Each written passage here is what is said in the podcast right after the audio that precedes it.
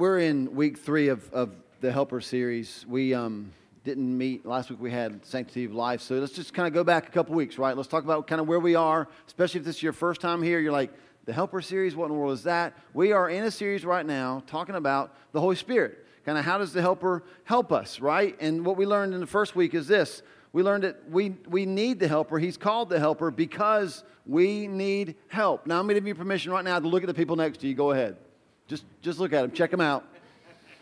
How many of you are sitting next to somebody right now and you're like, dude, they need help? Right? Yeah, yeah. They think the same thing about you. It's all good, right? What we know is you're in a place with people who need help, right? So God knew that. He's smart because he's God, and he's like, these jokers are going to need some help. I'm going to send the helper. So we learned right away, right up front, man, it, we need the helper, and that's why he's called the helper. We need help. And then two weeks ago, we talked about uh, who is the helper. And here's why we talked about who is the helper because not many of us would accept help from a stranger. It's, it's hard to trust somebody that you don't know. So we've got to know who is the helper so that we can receive from him the help that he gives. A lot of people have talked to me since that teaching, and here's what they've said. I'm so glad that you taught us on that because I know that the Holy Spirit's not like a force, a power, and it, but when you talked about how, and that's terrible, I'm saying this again, but when you talked about how you called your sister it for two weeks, like something clicked in my head and went, oh, wait a second, I do that to the Holy Spirit. What we learned is that the Holy Spirit is God, right? And He's a person. He feels, grieves, longs just like we do. He's a person. And not only that, He wants to be our friend. And so when we know that somebody's our friend, when we know that they're for us, then when they offer help to us, it's a lot easier to receive it, isn't it? Like if somebody that you don't know, especially if you're a lady, and a guy walks up and he's like, hey, baby, I got some help for you. Like, and I got the police for you, dude, right? You're calling the cops, like, come now. Like, we got to trust. There's got to be a relationship there if we're going to trust the help that He gives. And so we've talked about that to this point. Um, if you've missed any of these teachings, they're online. And that one especially about who the Holy Spirit is, it's, it's well worth the 35, 40 minutes or whatever it would take to watch it. Um, just go to thegatheringnow.com. It's on our page, on the helper page, and you can watch that one. It'd be great for you to catch up on that. Um, but here's what we're going to talk about today. We're going to kind of, now that we've laid that foundation, we know who the Holy Spirit is. Let's talk about what the Holy Spirit wants to do. What does the helper want to do? And I'm sure that there's a gazillion things that the Holy Spirit wants to do in us, but I'm going to talk about four. Is that cool? Just four things that the Holy Spirit wants to do in us. You've got a note sheet probably. And so here's the first one. The first thing that the Holy Spirit wants to do the helper teaches us. He teaches us. Um, he teaches us in John 14, 26. We've read this a couple times throughout this series. We'll read it more as we go along. John 14, 26, Jesus is talking, and Jesus says this. He says, But the counselor, that's the word that we get, it means advocate, comforter, counselor, it means helper. But the counselor, the helper, the Holy Spirit, whom the Father will send in my name, will teach you all things. He'll teach you all things. You've got to remember the, the context of what's going on in John 14, 15, and 16. I mentioned to you this a couple weeks ago. This is the last conversation that Jesus has with his disciples before he goes to the cross to die. Okay? Now, we can't wrap our brains around that because how many of you have been to a cross to die? Yeah, exactly. Well, I've been to Norwood, but that's not the same thing, right? Okay? This is like, how many of you have pa- your parents, you got teenagers? Any, any, parents and teenagers in the house? Okay, so what's going on in John 14, 15, 16? This is the conversation that parents have with their teenagers the night that they're going out for the first time to leave the kids alone by themselves for the first time. And so it goes kind of like this uh, hey, hey, kids, come here. Uh, we, we got to have a conversation. This stuff's really, really important. Your mom and I are leaving, you alone and so we we've written down a bunch, of, a bunch of numbers for you to call, but the most important one is this Watch what I do, kids. Are you watching? Kids, are you watching? And the kids are doing this, texting their friends Mom, Dad are going out. We're going to be by myself. This is going to be great. Parents are like, Kids, put the phone down. Watch what I do. If there's any trouble, pick up this phone and dial 911. I'm going to do it again, kids. Watch. 911. Stop texting. One more time. See, because like you're leaving. And you're like, focus on me. Focus on me. I remember sitting at my computer one time when Parker was really small and he was doing something like kids do, like they're building something and it's like in their mind it's the Taj Mahal, but it's like three blocks, whatever, you know. And he's like, Dad, look at me, look at me. And I didn't want to, I was just like, Oh, I'm looking, buddy, I'm looking. And he goes, Dad, with your eyes.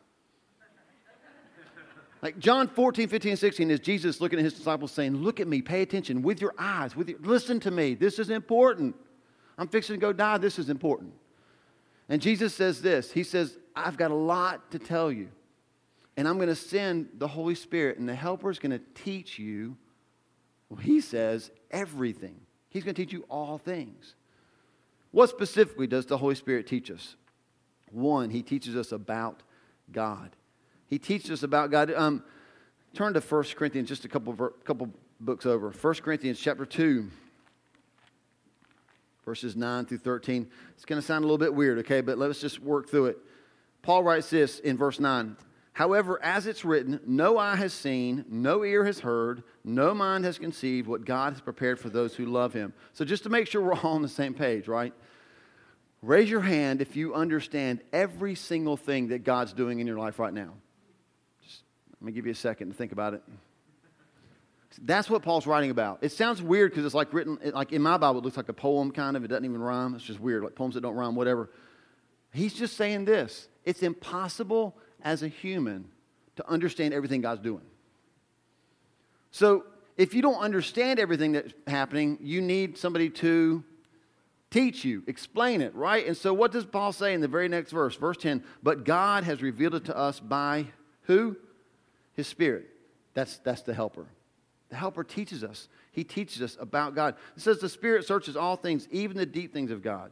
For who among men knows the thoughts of a man except the man's spirit within him? In the same way, no one knows the thoughts of God except the Spirit of God. The helper wants to teach us about God. The helper wants to teach us through God's word. You're in 1 Corinthians 2. Keep your finger there. Go about three or four books to the right. 2 Peter, Maybe it's more than that. You got to go through the whole Gentiles eat pork chops part.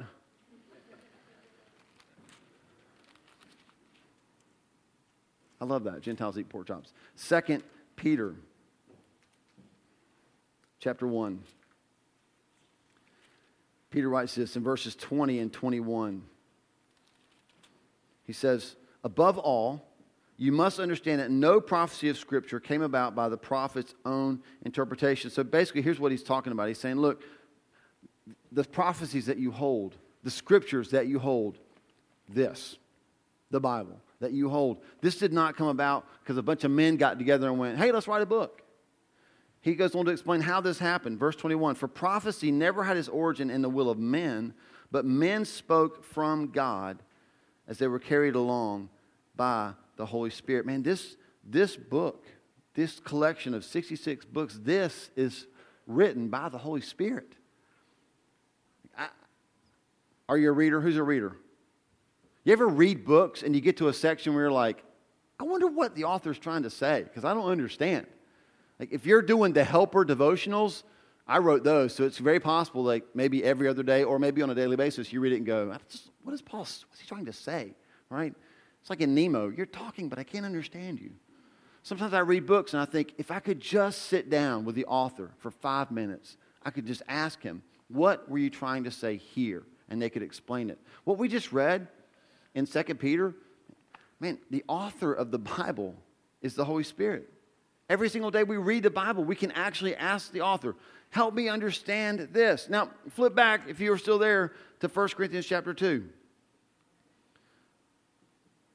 Verse 14, Paul says this The man without the Spirit does not accept the things that come from the Spirit of God, for they are foolishness to him. He cannot understand them because they are spiritually discerned. Man, the Spirit of God helps us understand the Word of God. I love that. Um, I'm not, really not making fun. I'm just trying to make a point. But have you ever you ever talked to somebody that's not a Christian about verses in the Bible, and they're so clear to you, right? For God so loved the world that he gave his only begotten Son. And they're just like, huh? What? Like, For God so loved the world that he gave his only Son, right? Like you're just, and they're just like, what? And it's not because they're stupid. It's not because they're idiots. It's because what Paul just wrote here, the Word of God is understood through the Spirit, not through the brain. I mean, our brains are going to be used, but we understand spiritually what's happening in the Bible because the Holy Spirit helps us understand the Word of God. I love that. He teaches us. John 14, 26, back there again, the second thing that he does, he teaches us, but he also says that he reminds us of everything I have said to you. I love that. Maybe because I'm forgetful, right? Wendy's mom will call me and she'll say, Paul, like, this is really important. Tell Wendy. And I'll say, Yes, ma'am, I'll do it. And then, like, Wendy can walk in the door 10 minutes later, and then her mom will call an hour later. Hey, did Paul tell you? And I hear Wendy go, Did Paul tell me what? And I'm like, Oh, crap. I forgot again, right? Like, what, what is my problem? I don't know. If you're married, like, are you the forget one, the forgetful one, or are you the one that remembers what they forgot, right? I mean, man, I'm so thankful that God, in all of his infinite wisdom, through Jesus, looked at a bunch of yahoos that were his disciples and said this Listen, this stuff's really important, and I'm going to send the Holy Spirit to teach you. He's also going to remind you because I know you, and you're probably going to forget. When I was in seminary, they told us this you'll never remember everything that you're learning. Coming to seminary and learning is like trying to drink from a fire hydrant. They said the best thing you can do is remember where to go to remember what you forgot. And that's really what's going on here, isn't it? God in His wisdom's like, I know you're man. I know you're going to forget. And so the Holy Spirit's going to teach you and he's going to remind you. I don't know how you were in school, what your grades were like, but I can guarantee you this our grades would have been a whole lot better if during every test the teacher had sat next to us and whispered reminders about what we were taking the test on. That's what the Holy Spirit does. He reminds us. He reminds us of the things that he taught us. He reminds us of the things that Jesus said. Now, this is really important. I want you to hang with me, okay? I was raised as a church mutt, right? So I've got Methodist, I got some Baptist, I got some Reformed, I got Pentecostal. I mean, I got it's all in there, shake it up, and boom, here I am, right? But my years in the Pentecostal church, these are the people that I met. What are you doing? I'm just waiting for God to zap me. Okay, can I wait with you? Sure. When's he going to do it? Any moment now. What happens when he zaps us? We'll know everything. Should we read the Bible? Uh, only if you feel like it. That, I mean, I'm not ragging them, but that was my experience, right? Listen, what did Jesus say? The helper will come and he will teach you. And then he will remind you of the things that I have said. The words of Jesus are what we call, okay, the Bible, right? the Holy Spirit reminds us of what we've been told. He reminds us of what we've read. You cannot separate the Spirit of God from the Word of God. And I know so many people that want to just short circuit this, right? Because it's hard work to read the Bible. And I'll grant, granted, Leviticus is tough. I'll give you that, right? I don't understand it. Doesn't make any sense to me. Okay, first get a version you understand. Okay, the message is great if that's where you need to start, right? Find something you can understand and just read it. Well, it's just easier if I just zap me Jesus. But that's not how God operates. See, when I was raised in Parker, Will, and Sydney, and they were younger, and they were like, you know, second, third grade, on the way to school, if I knew they had a test, I would review them in the car. Do you do this, parents? It's stressful, isn't it? Because you start to ask them questions, and then they're like, uh, so what do you do? You beat them to a pulp. No, you don't. You, you remind them, don't you? You play the role of the Holy Spirit. And so you say, well, remember, it's like this. And you kind of give them hints, don't you? And if they studied and forgot, when you give them the hint, they go, oh, yeah. And then they'll tell you the answer. But so many times I would drop the hint and I would hear, uh, which says, dude, you didn't study. Because I can't remind you of something you didn't forget because you never knew it to start with. That's the church, man. I'm telling you. That's how we've become with the Holy Spirit. He's a short circuit from being a disciple. If he'll just zap me, I don't have to read the Bible. That's not how He works. And what you're going to see as we go forward in this series is that God is doing something in us because He wants to send us to do something through us. That, that what we watch the, the kids act out, man, this is where some of us have been our whole lives. We're having this fantastic service. Oh, I feel the Spirit. It's fantastic. I love it. But He wants to send you to the nations so that they also can experience Christ. And He does that because we're full of the Word of God. If you want to be led by the Spirit, you've got to be fed by the Word. That's the way it works. You can't have one without the other. He's, he's reminding us of the things that Jesus has already said. The question for us is this Have we learned anything to be forgotten? Have we even learned anything to be forgotten? Here's the third thing that he does. This is probably the most important one. He transforms us. The helper transforms us. So many people, and again, I'm talking from my perspective, right? This may not be your perspective, but it's mine. So many people want to take the power of the Holy Spirit and just begin to use it on other people, right? Like, I've got, and we'll get, um, we'll get all these gifts in a couple weeks. I've got the gift of wisdom, and God has revealed to me that you're an idiot right? We, we want to take the power of the Holy Spirit and use it on other people. But what I'm learning as I study the helper and what we're going to see as we walk through the series is that most of what the Holy Spirit does is an inside job. He's worried about your junk, not your neighbors. He's transforming you and me first. Let me, let me just read to you a kind of a weird passage. It's in 2 Corinthians chapter 3. It's conveniently located after 1 Corinthians if you're looking for it. 2 Corinthians chapter 3, here's what Paul writes. And this I'm gonna I'll read it and try to help you understand what's going on. Verse 12. We'll start there. Chapter 2 Corinthians 3:12. Paul says, Therefore, since we have such a hope, we're very bold. And he's been talking about kind of the glory that Jesus brings. Verse 13, we are not like Moses, who would put a veil over his face to keep the Israelites from gazing at it while the radiance was fading away. Now, what he's talking about is this. That's weird, like glory veils, all that kind of stuff. Was Moses at a wedding? no. So Moses would go up on the mountain to meet with God, and Moses would get so close to God and such glory from God, it would actually shine off of Moses' face. And so Moses would come down off the mountain, and he would not need the flashlight app, right? Because his face is like glowing, which would be awesome, wouldn't it?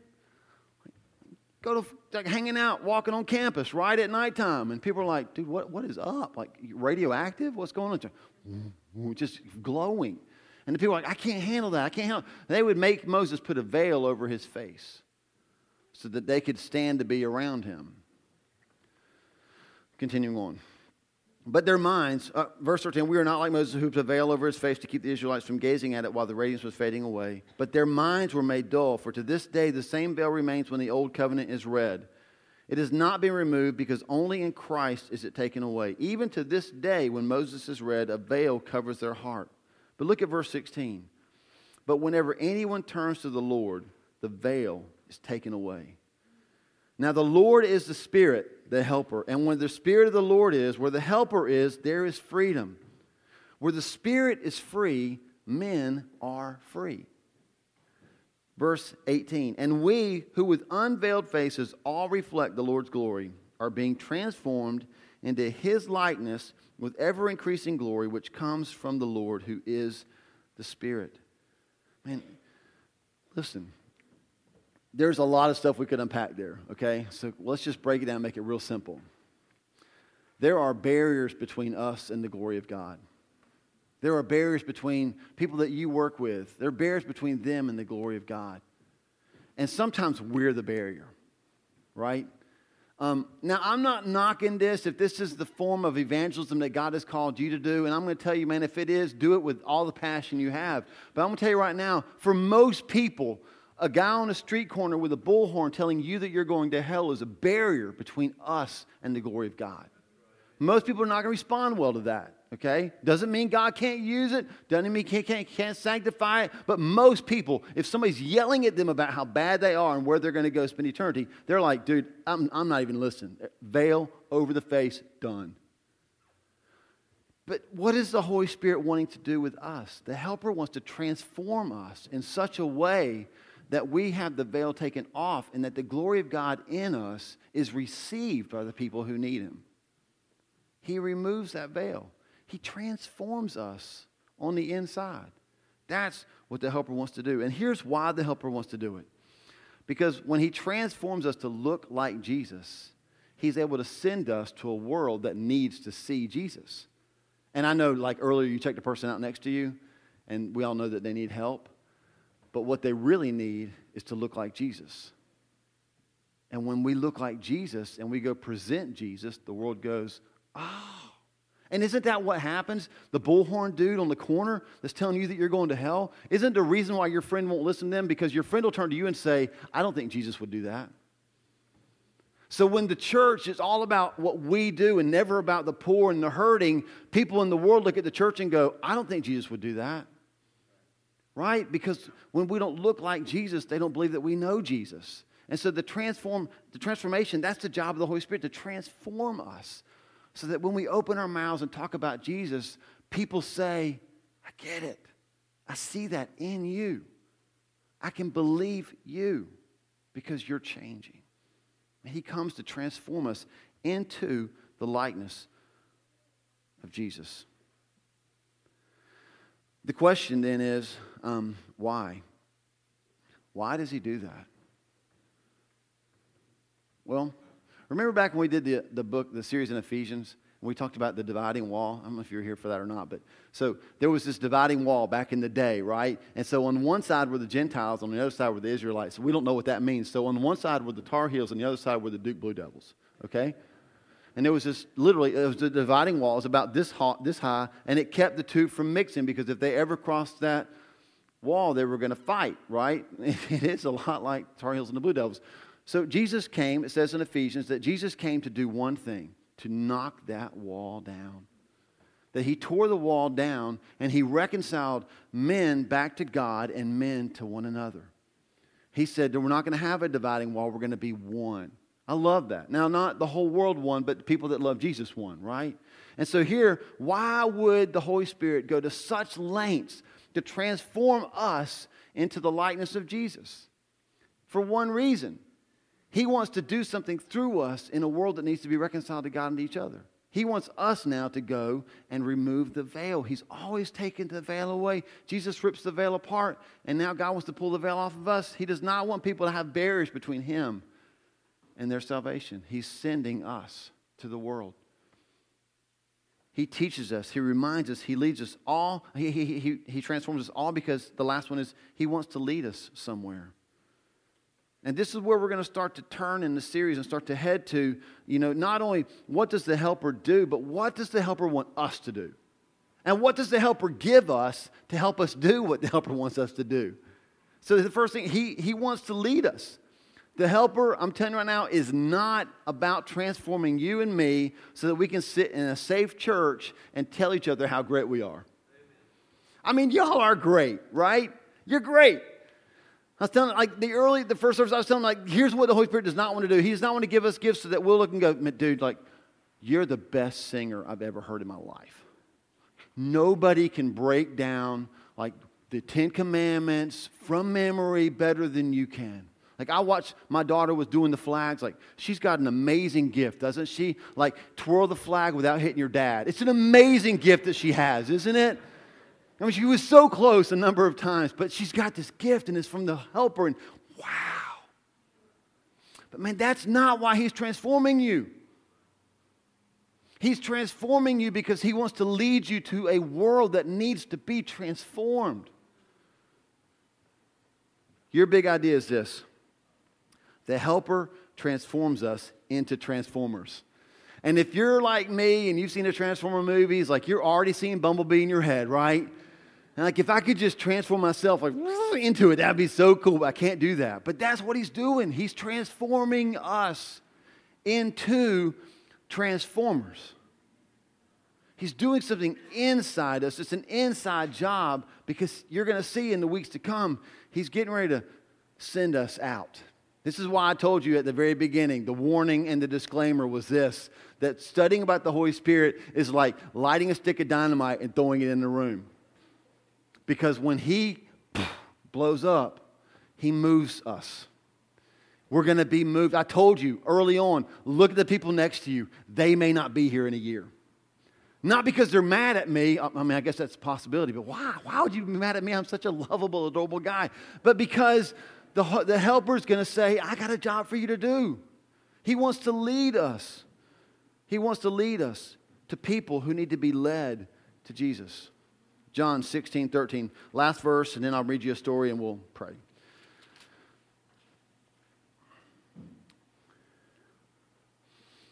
John 16, 13. This is the last chapter of the last. This is, this is the end of the, hey kids, 911, right? This is the end of that whole conversation. And here's what Jesus is saying to his disciples. Look at verse 12. He says, I have much more to say to you, more than you can now bear. But when He, the Spirit of truth, comes, that's the helper, He will guide you. And we're going to see that He's going to guide us into two things. He says, one, He's going to guide you into all truth. Now, I know all truth is a huge all truth, right? And I can't necessarily prove it from Scripture. I, just, I, I feel like this is what God probably does. You weigh it for yourself. I think that sometimes we love to let Him use us to speak truth to other people.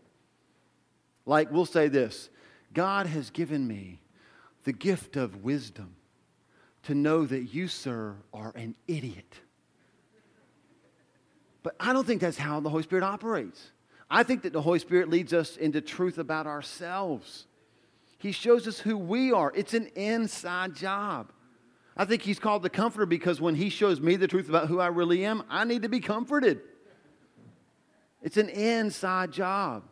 He leads us to the truth. And then the last thing He leads us to in this verse, I love. He says, He will not speak on His own, but He will speak only what He hears. In the end of John 16, 13, and he will tell you what is yet to come. Now, if you read the New Living Translation, I love that translation. It says this, and he will speak to you about the future. I mean, how many of you right now would love to know the future? Oh, just me. I find myself sometimes now getting up in the morning and in my quiet time, I will say this to the Holy Spirit I don't know what's going to happen today, but you do. Give me a clue, right? Let me know where the policeman's parked so I can, I can throttle down at just the right time. Which he did not do a couple weeks ago, and I got a speeding ticket for going too fast in the school zone. Thank you, Jesus. I feel your pain. Yes. Hmm. Does that just negate everything I've said to this point? Sorry. Okay. All right. Um, I want to read you a story. I love to read stories. I am this one of the things I'm doing. This this I kicked the year off doing this 40 day prayer challenge with um, Mark Batterson wrote a book called The Circle Maker. It's a great book. If you've not read it, you need to get it. I think we have some down in Square One. Just grab it and read it. But this is a 40 day thing called Draw the Circle. It's just a prayer challenge. And I read this story this week. It's the perfect illustration to what we're talking about. So is it cool if I just read to you a couple pages? All right, here we go. Get comfortable. I'll get my best James Earl Jones voice. This is it. This is the best I got. Here we go. He says, My dear friend, Dr. George Wood, who is the uh, superintendent over all the Assemblies of God, which is the denomination that we're part of, he has an amazing painting in his office of an, Af- of an African man standing on a high hillside overlooking the ocean. There's a large steamship on the horizon and a smaller canoe coming toward the shoreline. And in this instance, the story is worth a thousand words.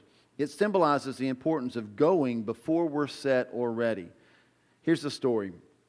In 1908, newly commissioned missionaries John and Jesse Perkins were on board a steamship rounding the coast of Liberia. They knew that God had called them to Africa, but like Abraham, they didn't know exactly where God wanted them to go.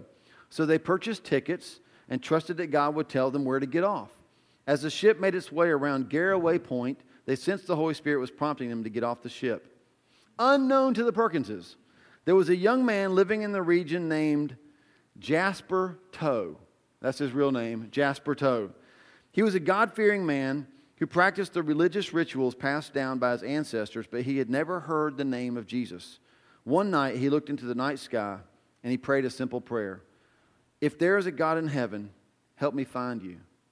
As Jasper stood under the stars, a voice he had never heard before spoke to him Go to Garraway Beach. You'll see a box on the water with smoke coming out of it. And from that box on the water will come some people in a small box, and these people in the small box will tell you how to find me. Jasper Toe traveled seven days on foot to Garraway Beach, arriving on Christmas Day, 1908. From the shore, he saw a black box, a steamship, floating on the water with smoke coming out of it. And that is when John Perkins and his wife sensed the Holy Spirit saying, Get off the ship here. This is where I want you to go. When they, when they went to the captain of the ship and asked to be let off the boat, he said, I can't let you off the boat here. This is cannibal country. People go in there and they never come back. John Perkins insisted, God wants us to get off the boat. The captain brought the steamship to a halt, and the Perkinses were placed in a mammy chair that swung them over the side of the ship. They got into a canoe along with all their belongings, and they rowed to shore in that little box. When they got to the shore, Jasper Toe was waiting to welcome them. He motioned for them to follow him, and they did. They could not speak each other's language, but the Perkinses followed Jasper Toe all the way back to his village.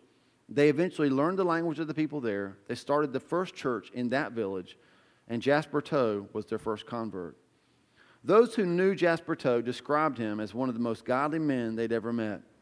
And his legacy is the hundreds of churches he helped to establish in the country of Liberia.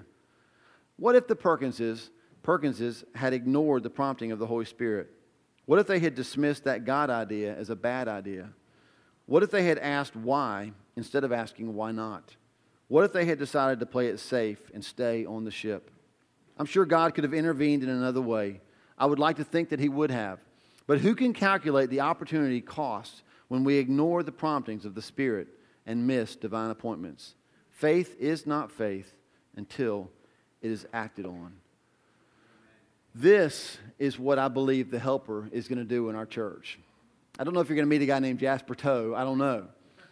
But I believe that he's going to move us out. Let me ask you this question. In that story, like the kids that danced at the very beginning, when, when, they, when they said, Look, God, here we are, give us your presence and then send us out. The presence changes everything, right? Here are two missionaries that fully believe this. When the Holy Spirit's in me and we walk into the room, everything changes. But if they had not been taught by the Spirit, if they had not been reminded by the Spirit, had been transformed by the Spirit, I believe this there's no way that couple would have ever been led by the Spirit off of a comfortable boat to a land full of cannibals. But because they had been changed by the Spirit, they were ready. This morning, here's how we're going to end. We're going to end with awkwardness. It's going to be fantastic.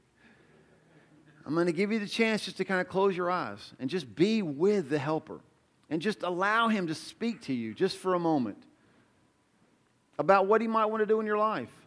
I'm going to allow you to spend some time with him and let him kind of start to light this dynamite, right, inside your soul and begin to move you in passion towards what he has for you to do. He is transforming us into carriers of his transforming power. He transforms us into transformers. So I'm just going to let Phil come and just play a little bit. And we're just going to be silent and let the helper speak. And then we'll close up in just a minute. I believe this. I believe that when we read stories like that, those of us that follow Jesus, we find ourselves, man, something just jumps inside us, and we're like, God, I want that to be a story of my life. And I'm going to give you permission in just a moment to respond to God without understanding anything, without knowing the plan, without knowing everything He wants you to do. I'm going to give you the chance to respond simply to this Man, I want. I want that story to happen in my life. And if that's you, nobody's looking around, My eyes are closed. I'm just going to ask you to stand up where you are. I'm going to ask you to put both hands in the air. And I'm going to pray over you.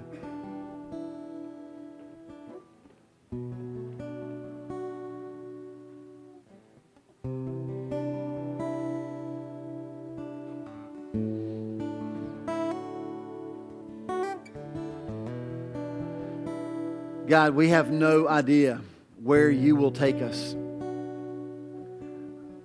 But we want to get on the boat just to trust you, to lead us where you want us to go. We are going to, God, ask you to reignite in us a passion for your word. Because as we're fed by your word, we'll be led by your spirit. God, we, we can't have one without the other. And so I pray over this house, God, that these people that are standing with their hands raised to you, that you would impart to them now, God, a, a passion and a hunger for your word, God, like we've not had in a long time. That we would literally become people who devour your truth, who cannot get enough of this, these 66 books that we read, that they would become life to us and not just letters. God, that they would become your way of communicating to us and that they would fill us, God, so that we would be ready in those moments for you to teach and remind us of what Jesus said so that we could be in that place with you where the word on the inside of us begins to transform who we are so that we will be ready to be led by you to places and people who are in darkness and need you. That, God, is my prayer for these people. That the gathering, God, would be a place where we are sent out from, where we gather in grace and go with grace. That that would be who we are. And God, however you want to do that, we don't want to be a church that puts disclaimers on what you want to do. We just want to be people that say, in just honest desperation, I don't know what it's going to look like, but God, do something amazing through my life by your Spirit. Thank you for giving us the helper. Thank you for transforming us. May we, like Moses, have our faces and our souls shine, God, with your glory in such a way that it is received without any barrier by the people that you love and want to reach. We ask all these things, God, in your name, Jesus. Amen.